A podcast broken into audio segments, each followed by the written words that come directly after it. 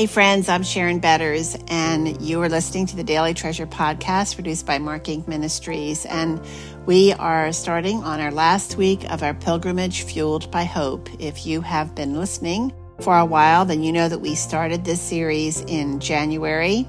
We took a break for Easter, and now we are coming to our 12th week of our pilgrimage. And it's our prayer that as we've traveled together on this pathway that we have been encouraged by God's word and by those people who have walked this pathway before us who are calling back that God is sovereign and we can trust him.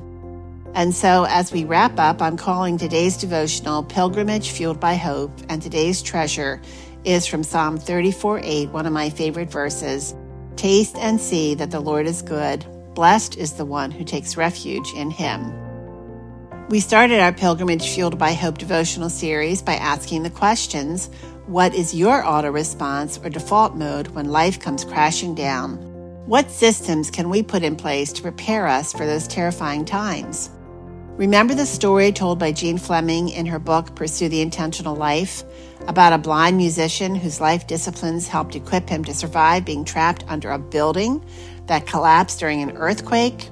Fleming writes on page 90 of her book he structured his hours, he prayed and meditated for 20 minutes. Then he played, note by note, various classical pieces in his mind for 40 minutes. He passed his earthquake prison time repeating this pattern, a configuration of discipline and creativity. We cannot help but ask ourselves how we would respond if we were trapped and in complete darkness with no way out? Fleming answers that question with this statement, again on page 90. Although I might never suffer through disaster like this courageous man did, everyday life provides ample challenges and opportunities to choose the shape my life will take. Friends, each of us is on a pilgrimage, and every day provides ample challenges and opportunities to choose the shape my life, your life, will take. Though few of us will suffer such a physical disaster on our life journey, Jesus promises in John 16 33 that in this life we will have troubles. Some days, joy and purpose will fuel our journey. Other days, we struggle to keep on keeping on. Weariness at the thought of taking one more step tempts us to sit down and refuse to move. How can we continue to walk by faith when circumstances crush our plans, crush our dreams, shatter our personal worlds? Throughout this devotional series, we took time to reflect on how some people in Scripture faced hard places. We traveled with Anna, Mary, Hannah, and Jehoshaphat. Their response to life crashing down on them became classrooms for us a place where we learned what structures in their lives created protective fences when they might have been tempted to run away. In Jehoshaphat, we saw ourselves making bad choices, but then saw the hope we have in God's gracious, redeeming love, no matter how painful our sinful choices.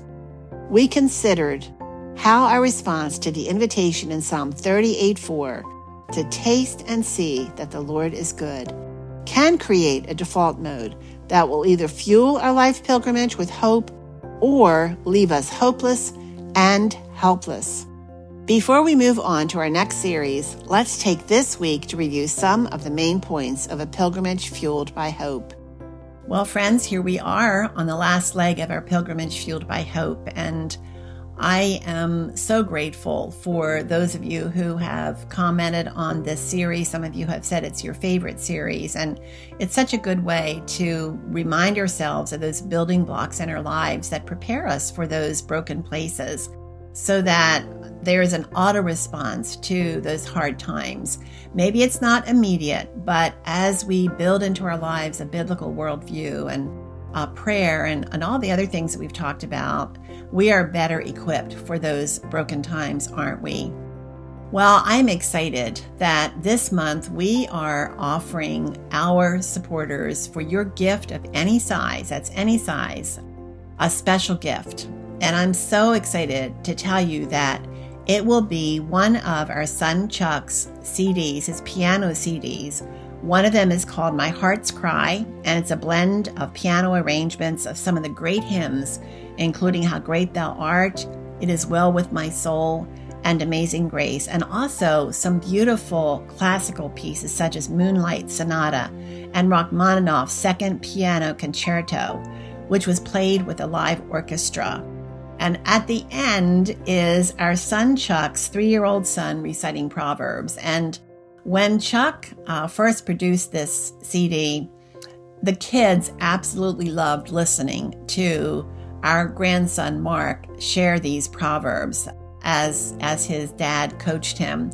So for your gift of any size, we want to send you this CD or we will send you the one that's called Communion which is a collection of soothing piano arrangements of hymns, including Be Thou My Vision, I Surrender All, the Via Dolorosa, and some classical pieces. And this one also closes with a volume of Proverbs by our son Chuck's children. So you get a little glimpse into him as a parent, but you also will have this beautiful music as you're going about your life I know that you'll be encouraged by it. So when you encourage us with your gift of any size, we will encourage you by sending you one of these uh, piano CDs. I know that you will enjoy them. Go to helpandhopenow.org where you can safely give. That's helpandhopenow.org where you can safely give. And I hope to hear from many of you uh, so that we can continue to offer this podcast and devotional free of charge to people all over the world. I'm Sharon Betters, and I look forward to walking with you on this pilgrimage fueled by hope. See you tomorrow.